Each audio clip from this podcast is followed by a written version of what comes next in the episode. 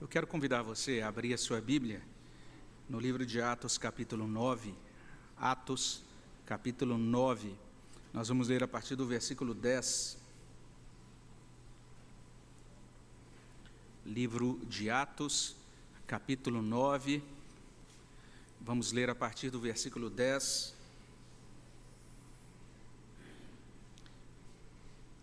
E nós vamos prosseguir nessa leitura desde o versículo 10 até o versículo 19. Então, esta é a passagem, Atos capítulo 9, de 10 a 19. Você que está em casa também é convidado a abrir a sua Bíblia nesta passagem. Vamos ler a palavra de Deus. Atos capítulo 9, de 10 a 19. Leiamos juntos. Ora, havia em Damasco um discípulo chamado Ananias. Disse-lhe o Senhor numa visão: Ananias. Ao que respondeu: Eis-me aqui, Senhor. Então o Senhor lhe ordenou: Dispõe-te e vai à rua que se chama Direita, e na casa de Judas procura por Saulo, apelidado de Tarso, pois ele está orando. E viu entrar um homem chamado Ananias e impor-lhe as mãos para que recuperasse a vista. Ananias, porém, respondeu: Senhor, de muitos tenho ouvido a respeito desse homem, quantos males tem feito aos teus santos em Jerusalém. E para aqui trouxe autorização dos principais sacerdotes para prender a todos os que invocam o teu nome.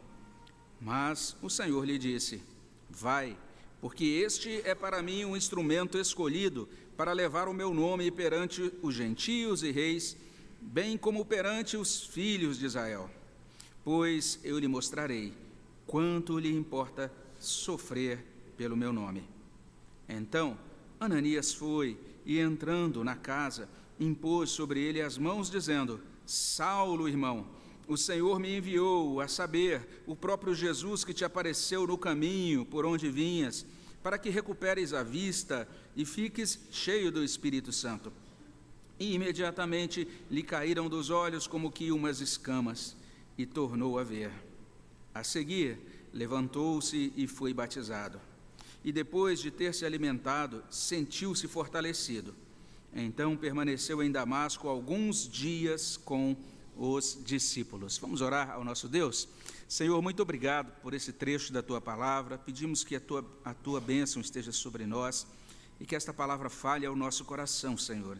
Que o teu domínio, tua soberania, tua consolação, tua salvação alcancem os nossos corações por meio da tua palavra. É o que pedimos no nome de Jesus. Amém, Senhor. Antes de você cuidar de outras pessoas, você precisa receber cuidados. Antes de você alimentar outras pessoas, você precisa estar também nutrido. Antes de você abençoar outros, você precisa ser abençoado. Alguém tem de acompanhar você antes de você poder caminhar sozinho. Então, esse é o fato mais básico da vida, né? Nós nascemos totalmente dependentes, precisamos ser cuidados, precisamos ser nutridos, protegidos, até o ponto em que, desenvolvendo a nossa força, o nosso discernimento, as nossas capacidades, à medida em que a gente vai amadurecendo na vida, a gente vai obtendo agora as habilidades, aquilo que é necessário para prosseguirmos e daí replicarmos, vamos dizer assim, todo esse processo. E é claro que existem exceções a isso, não é?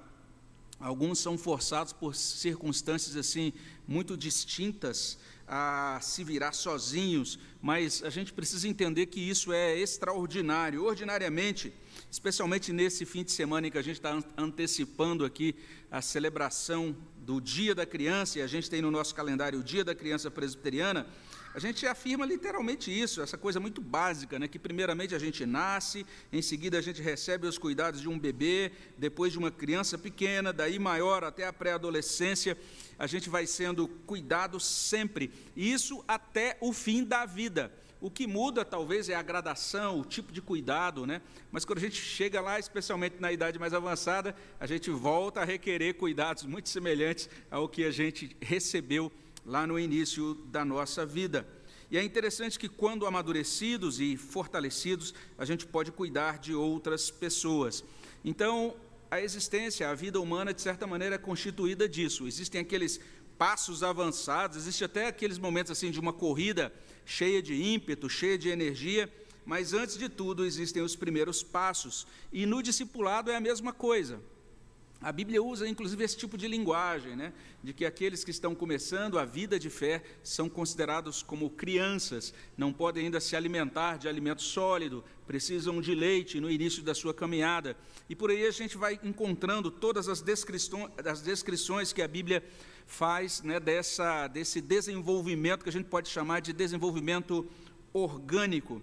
E é nesses termos que nós olhamos para essas palavras aqui em Atos 9, de 10 a 19, e a gente pode dizer que a gente encontra aqui, de certa forma, um apanhado, ou pelo menos uma descrição breve, do discipulado de Paulo. E a palavra discipulado não aparece aqui, a gente precisa admitir isso, mas a realidade de um discipulado está aqui nesse texto. Saulo está literalmente sendo discipulado, ele está sendo ensinado a crer. Ele está sendo ensinado a agir como um seguidor de Jesus Cristo.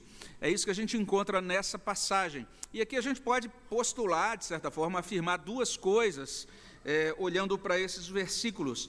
Uma primeira afirmação que a gente pode fazer é a seguinte: os primeiros passos de Saulo demandaram a preparação da igreja de Damasco. Aquela igreja precisou ser preparada, a gente vai entender o que é isso quando a gente olhar para os versos 10 até 16. Mas uma segunda afirmação que a gente pode fazer também é que aqueles primeiros passos de Saulo demandaram a ação da igreja de Damasco. Primeiro, a igreja teve que ser preparada, depois ela teve que agir, versos 17 a 19. E vamos entender como isso se deu. Primeiro, a gente vai perceber isso, que os primeiros passos de Saulo demandaram a preparação da igreja de Damasco. E aí, mais uma vez, a gente tem que admitir que a palavra igreja não aparece aqui, nem discipulado, nem igreja. Mas essas duas realidades, do discipulado e da igreja, estão presentes aqui, porque nesta passagem a igreja é personificada por Ananias, por um servo de Deus chamado Ananias. A gente encontra também uma espécie de menção, uma menção àquilo que nós podemos chamar de igreja, lá no verso 19, porque lá nós encontramos que Paulo passou alguns dias com os discípulos, ou seja, na comunhão de um corpo de crentes, na comunhão de uma igreja. Então, é isso que a gente encontra nesses versículos. Nós temos agora, estamos diante dessa figura chamada Ananias, e a interação de Ananias com Saulo. Agora, vejamos isso. A gente vai percebendo aqui que tanto o nome Ananias, como também o nome Judas, eram nomes bastante comuns naquela época, né? Porque a gente já lê sobre Judas, o discípulo que traiu Jesus, lá no capítulo 1 do livro de Atos, em 1,16, e agora aqui a gente encontra esse outro irmão chamado Judas, que provavelmente era membro da igreja de Damasco, como a gente lê aqui no verso 11. Dispõe-te, vai à rua que se chama direita, e na casa de Judas. Então, daí ser um nome bastante popular, porque Judas era o nome do grande herói nacional, né, dos judeus, que a gente pode conferir ali no livro dos Macabeus, um herói que encabeçou uma grande revolta, que libertou aquela terra de Israel por um tempo dos opressores. Então, era um nome bastante comum. Mas temos agora Ananias, é o segundo Ananias. A gente já teve um contato com o Ananias de Atos 5, né, o finado Ananias de Atos 5, que junto com a sua esposa Safira, eles mentiram para os apóstolos, mentiram para a igreja, sofreram ali um castigo. Mas agora a gente está diante de outro irmão chamado Ananias, e a passagem aí no verso 10, ela traz isso: ora havia em Damasco um discípulo chamado Ananias. Este Ananias andava com Jesus, e isso fazia muita diferença na vida dele.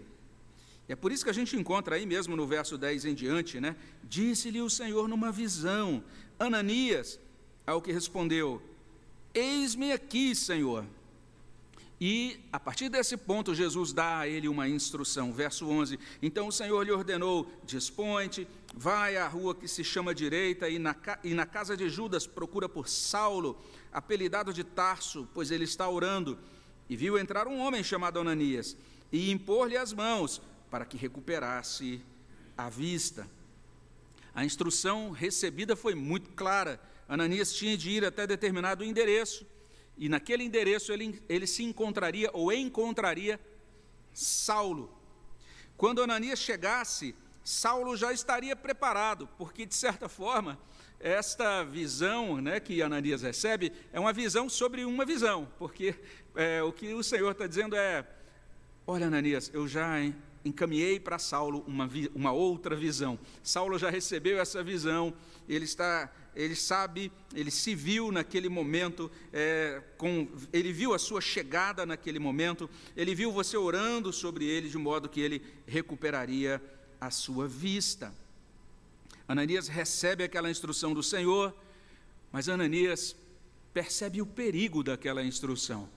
E daí ele diz algumas palavras, versos 13 e 14. Olha só o que consta aqui. Ananias, porém, respondeu: Senhor, de muitos tenho ouvido a respeito desse homem, quantos males tem feito aos teus santos em Jerusalém, e para que trouxe a autorização dos principais sacerdotes para prender a todos os que invocam o teu nome. Como assim, Senhor? Ir até Saulo?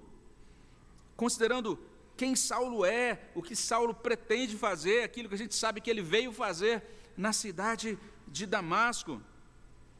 Mas o Senhor responde à objeção de Ananias nos versos 15 em diante. Ele diz, encontramos aqui, mas o Senhor lhe disse: vai, porque este é para mim um instrumento escolhido para levar o meu nome perante os gentios e reis, bem como perante os filhos de Israel, pois eu lhe mostrarei quanto lhe importa sofrer pelo meu nome. Basicamente, o que Jesus diz a Ananias é isso: Ananias não precisa temer, a igreja de Damasco não precisa temer, Saulo é um escolhido de Jesus, um eleito por Jesus Cristo, ele foi separado para o testemunho a Israel, e especialmente o testemunho aos gentios. E apesar de Saulo ter viajado para Jerusalém a fim de fazer os cristãos sofrerem, ele, ou seja, o próprio Saulo, é quem aprenderá o quanto importa sofrer pelo nome de Jesus. E com essas palavras, Jesus preparou Ananias para ministrar a Saulo. Então, o que a gente tem aqui é um servo de Deus sendo preparado pelo próprio Senhor Jesus Cristo, para que ele possa ministrar a uma pessoa que terminou de crer, que está ali no processo, de certa forma, ali de conversão. E aquele homem, Saulo, precisava de ajuda nos seus primeiros passos na vida cristã, e Deus está levantando Ananias para ser esse ajudador, esse discipulador na vida de Saulo. Saulo precisava, primeiramente, de instrução, verso 6. Assim que ele caiu no caminho de Damasco, e ele ficou cego, ele ouviu Jesus dizendo a ele: você vai entrar na cidade, você vai receber ali instruções, você vai saber o que você deve fazer, você vai ser instruído sobre como deve proceder. Então, Paulo precisava destas instruções, e nós não temos medo de errar quando dizemos que nesse âmbito destas instruções estava a própria apresentação mais detalhada do Evangelho, e do modo como Saulo deveria responder ao Evangelho. É interessante isso. Ele precisava também recuperar a visão. Verso 12. O texto diz: e impor-lhe as mãos para que recuperasse a vista. Porque quando olhamos lá atrás, ele simplesmente não consegue mais ver a partir do verso 8. Então se levantou Saulo da terra e, abrindo os olhos, nada podia ver. Deus realiza algo maravilhoso, ele provê para Paulo, ou para Saulo, a recuperação da sua visão. Agora, é importante a gente compreender isso. Outros crentes, mais experientes que Saulo, seriam usados por Deus para providenciar essas coisas na vida dele. Isso é digno da nossa atenção. Mas percebamos isso. Esses outros crentes, no caso, o próprio Ananias, esses crentes eram frágeis, eles eram seres humanos, que têm os seus medos, as suas próprias fragilidades. Por isso Ananias diz: Senhor, eu tenho que falar, só quer que eu vá mesmo atrás de Saulo, né? Esse homem é uma ameaça, né? Se eu chegar lá e de repente, quando eu disser, olha, eu sou Ananias, e ele disser, você está preso, e me levar para Jerusalém, né? O que vai acontecer, Senhor? Então, esses que deveriam discipular também são frágeis. Eles precisam vencer obstáculos para realizar o discipulado. Essas pessoas, esses crentes de Damasco, careciam de direção de Jesus, de animação de Jesus, de encorajamento, do poder de Jesus, inclusive, a fim de realizar a cura de Saulo. Porque a visão é muito clara. Você vai orar por Saulo e ele vai recuperar a vista. Ou seja, eu vou usar você para curar outra pessoa, fisicamente. Olha só que coisa interessante, isso não podia ser feito pela capacidade humana, eles precisavam do poder de Jesus para fazer isso. Então, Saulo precisava dar seus primeiros passos na fé cristã, mas os primeiros passos de Saulo demandaram a preparação de Ananias, ou seja, da igreja de Damasco. Essa é a primeira afirmação que a gente pode fazer com base nesse texto. Mas não apenas isso, a gente pode dizer, em segundo lugar, que os primeiros passos de Saulo demandaram a ação da igreja de Damasco. Olha aí, verso 17, então Ananias foi, e entrando na casa, impôs sobre ele as mãos, dizendo, Saulo, irmão, o Senhor me enviou, a saber, o próprio Jesus que te apareceu no caminho por onde vinhas, para que recuperes a vista e fiques cheio do Espírito Santo. Verso 18, imediatamente lhe caíram dos olhos como que umas escamas, e tornou a ver. A seguir, levantou-se e foi batizado. E depois de ter se alimentado, sentiu-se fortalecido, então permaneceu em Damasco alguns dias com os discípulos. O que a gente encontra aqui? Em primeiro lugar, Ananias obedeceu a Jesus. Ele recebeu a instrução, apesar da sua, de certa forma, do seu receio, né, aquilo que ele colocou para Jesus naquele momento, mas ele obedeceu. E é interessante que Ananias acolhe Saulo como um irmão. O texto chama bastante a nossa atenção por isso, né, por essa tratativa. Ele se chega, ele impõe sobre Saulo as mãos e diz, Saulo, irmão.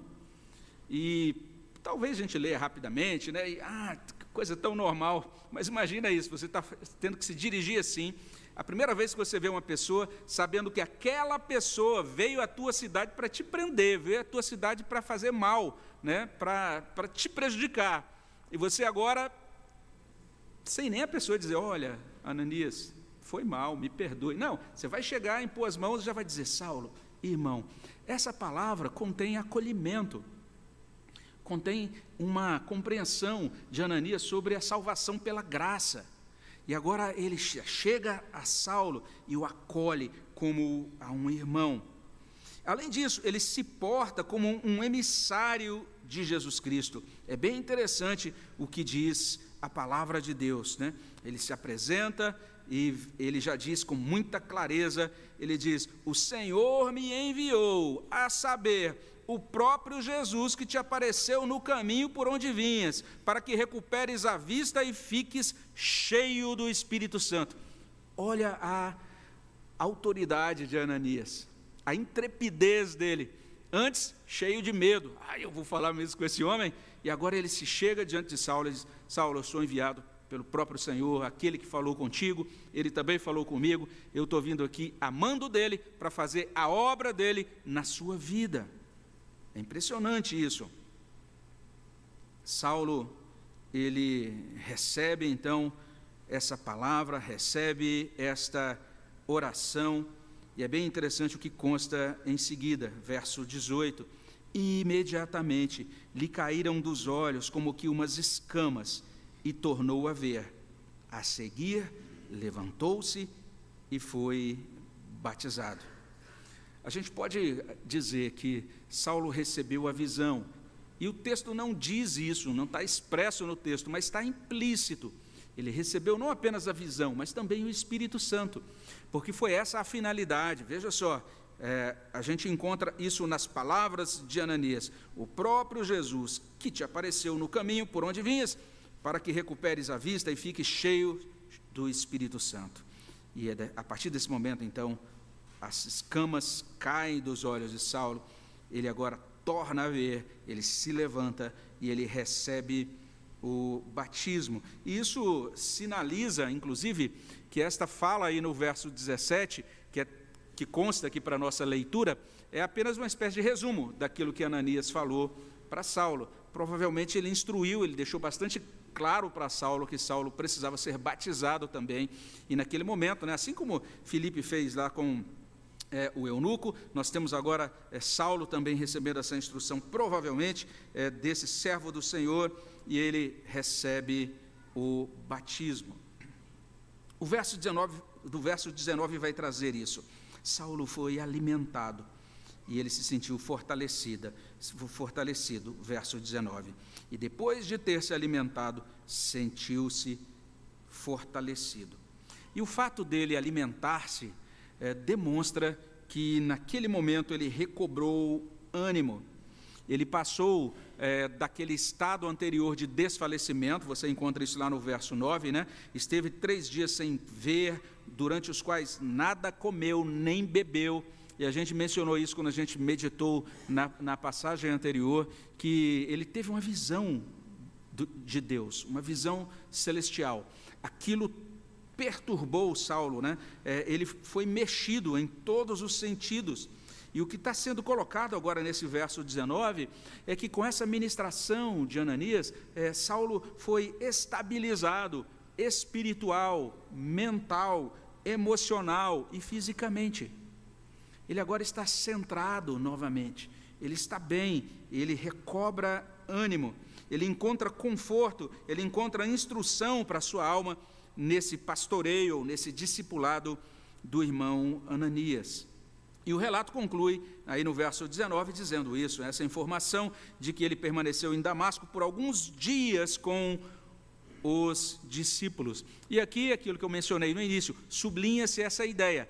Nós temos a igreja ministrando para Saulo. Ele está recebendo ministração do povo de Deus em Damasco. Ele está recebendo ministração daquela igreja, daquela família cristã de Damasco.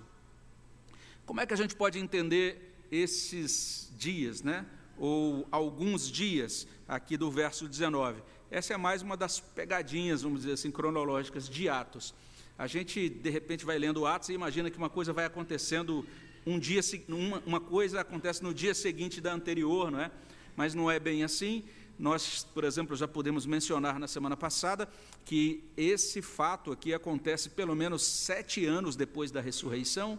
Essa é uma primeira coisa, já se passaram 7 anos do Pentecostes, mas veja só, esses alguns dias aqui, ele pode indicar, né, e alguns estudiosos compreendem isso, que nesta expressão a gente tem esse número indefinido que permitiria aquele ministério de Paulo na Arábia, que é mencionado em Gálatas 1,17. E se você compara, se você dá uma olhadinha em Gálatas 1,17 e também verso 18, a gente encontra essa informação de que entre a conversão de Saulo e o retorno dele a Jerusalém, transcorreram 3 anos. Então, é isso. O verso seguinte já vai dizer lá no verso 20, logo pregava. A gente imagina que ele recebeu o batismo e já saiu pregando, né? Não, teve um intervalo aí de pelo menos 3 anos. E tudo aquilo que Paulo escreve em detalhes na carta aos Gálatas acontece aí, nesse pequeno intervalo, nestes alguns dias em que ele permanece em Damasco, e tudo indica que ele acaba usando, Damasco se torna, vamos dizer assim, a primeira base de Saulo, missionária. Ele se instala ali e dali ele vai fazendo pequenas viagens e pregando o evangelho a partir de Damasco e também em Damasco, como a gente vai ver na semana seguinte, se Deus permitir. Mas o que nós temos aqui? Parece que a igreja de Damasco, de onde Saulo queria desarraigar os cristãos a fim de levá-los presos para Jerusalém, aquela igreja se tornou o lugar onde Deus nutriu as raízes cristãs de Saulo, de onde ele saiu para suas primeiras incursões para a pregação do evangelho. Então é bem interessante o que Deus faz na vida de Saulo aqui, aquilo que Deus faz nos primeiros passos dele. Ananias agiu sob o Senhor, Ananias agiu em nome do Senhor, o Senhor agiu por meio de Ananias, completando a conversão e a restauração de Saulo. Ananias personifica a igreja em Damasco. Quando ele age, é a igreja que age. Então, os primeiros passos de Saulo demandaram essa ação dos crentes de Damasco, da igreja de Damasco. Essa é a segunda verdade depreendida dessa passagem, né? Atos, capítulo 9, de 10 a 19. Dito isso, a gente já pode começar a concluir, como sempre, recapitulando, né? Ou seja, os primeiros passos de Saulo demandaram essa preparação da igreja de Damasco, e não apenas a preparação, mas em seguida a ação obediente da igreja de Damasco, dos crentes em Damasco. E a partir daqui a gente pode tentar ver algumas possíveis aplicações dessa passagem para nós. Uma primeira coisa que pode ser dita a partir dessa passagem é que Jesus instrui e ordena aos seus discípulos. Lucas já tinha falado sobre isso no início do livro de Atos. Quando ele começa o livro de Atos, ele diz: olha, Teófilo, eu te escrevi anteriormente sobre as coisas que Jesus começou a fazer e a ensinar. Agora, no livro de Atos, ele está mostrando as coisas que Jesus continuou a fazer e a ensinar. Jesus continua fazendo, Jesus continua ensinando, Jesus continua vivo e ativo na história da igreja. Então, isso é muito importante que a gente compreenda. Jesus não é uma referência histórica, apenas para a gente olhar para ele e pensar nele como uma figura do passado. Jesus é vivo, é presente, é pessoal, ele é Senhor hoje, ele não é um mito, ele existe, ele fala, ele conduz os nossos passos. A gente precisa compreender isso. É sobre isso que Atos está falando aqui, nesse ponto. Essa passagem está mostrando, antes de tudo, o pastoreio de Jesus sobre a sua igreja. Jesus é o bom pastor que cuida da sua igreja, ele edifica a sua igreja. Ele prometeu isso no Evangelho de Mateus, lá no capítulo 16, quando ele diz: olha, sobre esta pedra eu edificarei a minha igreja. Ele prometeu isso no final do Evangelho de Mateus, quando ele disse: eis que estou convosco todos os dias até a consumação do século. E ele está agora confirmando isso na vida da igreja de Damasco, naquele século I. Ele conduz a igreja de Damasco, ele conduz a Saulo, ele conduz a Ananias, ele conduz aos demais discípulos, e ele está presente conosco hoje, aqui e agora. É sobre isso que fala o livro de Atos. E nós seremos muito abençoados se nós atentarmos para Jesus e para o seu pastoreio, entendendo que Jesus é vivo, ele tem que ser vivo na nossa vida, no nosso coração. Nós precisamos entender quem é ele para nós, o que ele representa para nós, que diferença faz a instrução dele hoje na minha vida. Essa foi uma experiência daqueles irmãos do século I. Se nós dermos ouvidos a Jesus, ou ouvido a ele, nós poderemos ser orientados, conduzidos. É aquilo que a gente lê em João 10, 27 e 28. As minhas ovelhas ouvem a minha voz, eu as conheço, elas me seguem, eu lhes dou a vida eterna, jamais perecerão, e ninguém as arrebatará da minha mão. Um servo de Deus chamado N.T. Wright, ele questiona, né, se um escritor chamado George Herbert estava pensando em Atos, capítulo 9, quando escreveu as seguintes palavras. Olha só que interessante esse diálogo. Eu, o descortês, ingrato, ah, meu caro, não posso olhar para ti. O amor tomou-me pela mão e sorrindo me replicou: quem fez os olhos, senão eu, o Senhor? Verdade, Senhor, mas eu os tenho frustrado. Deixa-me ir com a minha vergonha, onde eu mereço ser deixado. Não, tu não irás, diz o amor. Você sabe que fui eu que entediei a culpa? Meu caro, eu te servirei. Deves sentar-te, diz o amor, e provar do meu alimento. Então eu me sentei e me alimentei. Olha só Saulo, com a sua visão restaurada pelo Senhor, sentando-se e alimentando-se. Então que nessa manhã nós possamos nos sentar e nos alimentar com aquilo que nos é oferecido por Jesus, confiar em Jesus Cristo, nos devotar a ele, retornar para ele, voltar a obedecer a ele, porque ele é vivo, ele está presente no nosso meio. Além disso, a gente compreende a partir dessa passagem que isso que a gente chama de vida com Jesus nunca é solitária, nunca é. Pelo menos ordinariamente, a vida com Jesus começa conosco recebendo a palavra de Jesus em um contexto coletivo, sendo instruídos, cuidados por outros discípulos de Jesus, pelo menos ordinariamente. Pode ser que haja uma exceção, você diga, não, no meu caso não foi bem assim, mas a gente às vezes nem tem noção, a gente diz, quando eu criei em Jesus, eu estava sozinho, dentro daquele ônibus, lendo lá, sei lá, um trecho da Bíblia, mas você sabe quantas pessoas estavam orando por você, ou quantas pessoas estavam intercedendo por aquele ônibus naquele dia, você não sabe. Então sempre tem a participação de outras pessoas nesse processo. Isso é muito interessante. E depois de crer, nós somos batizados, inseridos em uma comunidade. Depois nós somos alimentados. E a gente permanece um tempo sendo cuidados, antes de sermos capazes de por nós mesmos, cuidar de outras pessoas, pregar para outras pessoas, discipular a outras pessoas. Nós não podemos nos esquecer disso. Isso é assim porque nós não damos conta da vida cristã sozinhos. Ninguém dá. Se você está tentando viver aí como uma espécie de lobo solitário, né? Um herói solitário que vai dar conta da sua vida cristã sozinho, você não dará.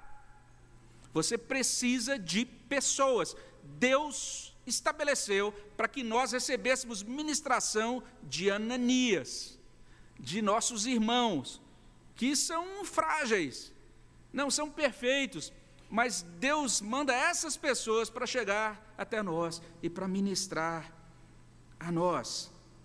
Nós precisamos de apoio e de apoiar. Nós precisamos que orem por nós e de orar pelos outros.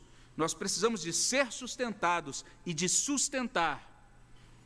Nós precisamos disso. Deus nos deu a igreja como essa rede de pastoreio mútuo. Isso é para o nosso bem. Às vezes a gente pode ficar incomodado, né, com esse negócio chamado igreja. Às vezes a gente pode ficar bastante desconfortável com esse negócio chamado igreja, mas a igreja é do Senhor, é a família do Senhor. É interessante isso. Não há como viver a vida proposta, essa vida cristã que consta na Bíblia, distante da comunhão da igreja. Saulo precisou disso, nós precisamos disso. Você que está chegando, quem sabe aí acompanhando a gente aí de casa, ou começando aqui conosco, dê os passos seguintes, receba o batismo, torne-se membro da igreja, comece a sua trilha de crescimento como discípulo de Jesus Cristo, porque nós não somos outra coisa, senão uma família de discípulos de Jesus. É isso que o livro de Atos ensina. A gente pode dizer também que se a gente fizer isso, ou seja, se a gente iniciar ou retomar uma comunhão com Jesus e sua igreja, nós vamos ver o seguinte: a vida com Jesus enseja rituais. Por exemplo, aqui tem um culto, que a gente tem uma liturgia, e você tem outras atividades e outros rituais, que a gente chama de rituais ou cerimônias cristãs. Vamos ter daqui a pouquinho a Santa Ceia. Mas veja só, os rituais da igreja não encapsulam Jesus. A vida com Jesus é mais do que os rituais. A vida com Jesus é dinâmica. O relacionamento com Jesus é um relacionamento real, vivo. Ele fala conosco por meio da palavra, pelas Sagradas Escrituras, especialmente pelo Evangelho, e nós falamos com Ele por meio da oração. Essa, inclusive, é uma das acepções da palavra comunhão. Comunhão pressupõe fala, pressupõe diálogo. E o diálogo da oração não é apenas litúrgico, tem a oração litúrgica, como a gente falou agora há pouco, né? Convidamos para orar uma oração de confissão de pecados, por exemplo, é oração litúrgica, e ela é correta e válida e necessária, mas a oração, grosso modo, na maior parte do tempo, ela é conversa sincera, franca, cotidiana, com Jesus Cristo. Então, olha só, Ananias, Jesus fala, Ananias, vai lá na rua direita, procura a casa de Judas, e lá você vai encontrar Saulo. Ananias fala, não, senhor, lá não, Saulo não. Olha que conversa franca, que beleza de conversa. Olha como Ananias se parece aqui, por exemplo, com Jeremias. Jeremias, Deus dava as instruções para ele e Jeremias reclamava que só às vezes, né? Por isso que é chamado de profeta chorão, né? A gente encontra esse tipo de conversa nos Salmos, a gente encontra esse tipo de conversa também em Jó, no livro de Jó. É isso é vida com Deus, é algo dinâmico em que a gente está interagindo com o nosso Criador, com o nosso Redentor. Então, andar com Deus equivale a conversar com Deus de modo muito parecido com o de um indivíduo chamado Teve, que é o protagonista de um filme antigo chamado Um Violinista no Telhado. Que filme gostoso de assistir, vale a pena, está lá na Prime Video, fiz propaganda aqui de empresas, né, de streaming, mas veja só que interessante aquele filme, porque naquele filme inteiro você tem essa figura, esse Teve, e ele é uma pessoa que anda pela cidade, pelo vilarejo, distribuindo leite, ele tem lá umas filhas já lindas de morrer, todas jovens, e aí vários rapazes querendo casar com as filhas, e ele é muito pobre, e ele o tempo todo então está empurrando lá, conduzindo a carreta dele de leite e falando com Deus. Deus, não dá, eu preciso, oh, Deus, me dá só um pouquinho mais de dinheiro. Outras vezes, oh Deus, essa minha filha querendo namorar com esse rapaz, não dá não. E é muito bonito naquele filme, o quanto para aquele personagem, o dia todo, na sua vida cotidiana, é uma oportunidade para conversar com Deus sobre as coisas menores da existência. Então isso é vida com Deus. E quando a gente conversa com Jesus assim, Jesus responde a nossa oração pastoralmente. Jesus ouviu aquela objeção de Ananias e respondeu a Ananias de modo a tranquilizá-lo, a ministrar paz, segurança ao coração dele, de tal maneira que quando Ananias chega diante de Saulo, ele é outra pessoa, porque ele esteve antes diante de Jesus com os seus temores. Agora ele está pronto a testemunhar daquele seu pretenso algoz, né, com essa autoridade do Espírito Santo. Ele foi confirmado no desfrute da doce paz do Senhor. E, nesse sentido, a gente precisa começar a praticar a oração. E, se você orava e deixou de orar, volte a praticar a oração. Nós precisamos nos dedicar à oração, porque não há como ser um cristão bíblico sem vida de oração. Além disso, seguindo já para o final, o texto está dizendo isso, que a igreja precisa ser guiada por Jesus a fim de discipular, a fim de cuidar das pessoas que chegam. Por nós mesmos, a gente prefere permanecer onde estamos, mas a gente tem que sair. A gente tem que ir até a rua direita para fazer aquilo que Jesus quer que a gente faça. A gente fala, mas logo eu estava aqui quietinho no meu canto.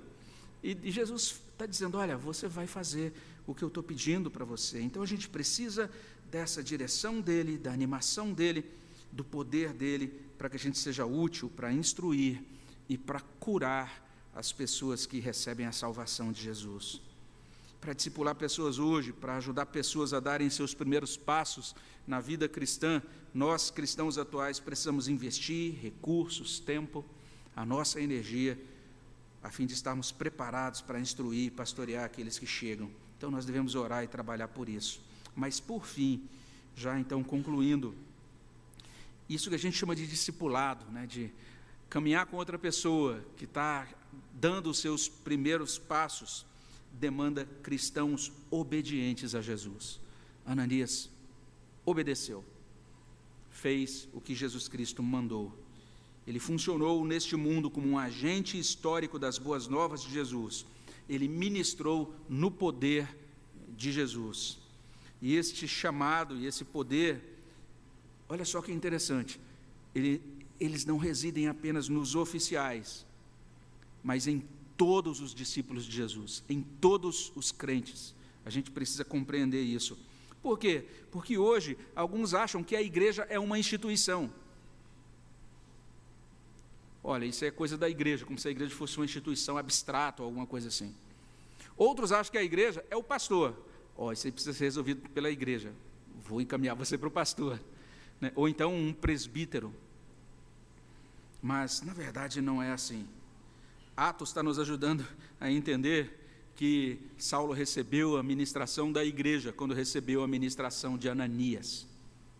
Ele recebeu a ministração da igreja quando ele desfrutou da companhia dos discípulos de Jesus em Damasco. Atos nos ajuda a entender que onde um crente age, a igreja age. Ah, eu estava doente, nenhum presbítero foi me visitar, só duas irmãs da SAF. Mas, irmã da SAF não é igreja, né, gente? Tinha que ser um presbítero. Não é assim que a gente acha? A gente pensa assim. Ora, aquelas irmãs da SAF são a igreja de Jesus, com graça e poder ministrando a você. É isso, nós precisamos compreender o que é a igreja de Jesus Cristo. Que coisa maravilhosa é a igreja de Jesus Cristo, o templo, o santuário, a igreja do Novo Testamento somos nós.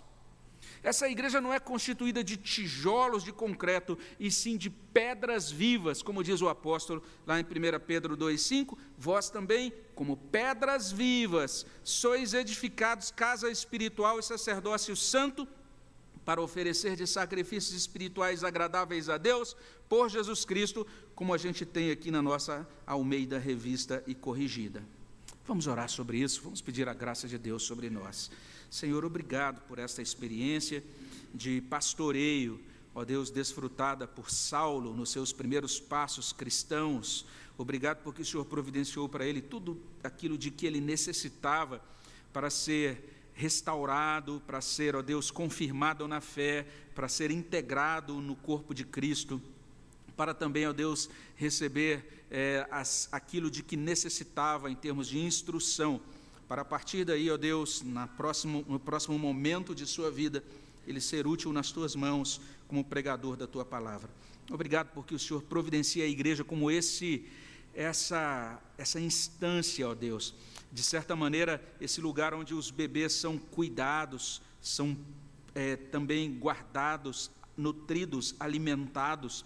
Esse lugar também, ó Deus, onde os doentes são medicados, onde também, ó Deus, os crentes são instruídos, preparados, ó Deus, recebem do Senhor a instrução bíblica, doutrinária, mas também aprendem, Senhor Deus, a caminhar e a ministrar e a viver por fé, na dependência do Teu Espírito, e, ó Deus, sendo fortalecidos pelo Teu Espírito, eles então podem ministrar a outras pessoas. Obrigado pela vida da igreja, obrigado pela família de Deus que nós temos aqui nesse lugar, obrigado pela Tua presença, acima de tudo, no nosso meio. Nós suplicamos que as verdades da palavra que ouvimos nesta manhã sejam aplicadas no nosso coração, conforme a Tua soberana e perfeita vontade. É o que pedimos no nome de Jesus. Amém, Senhor Deus.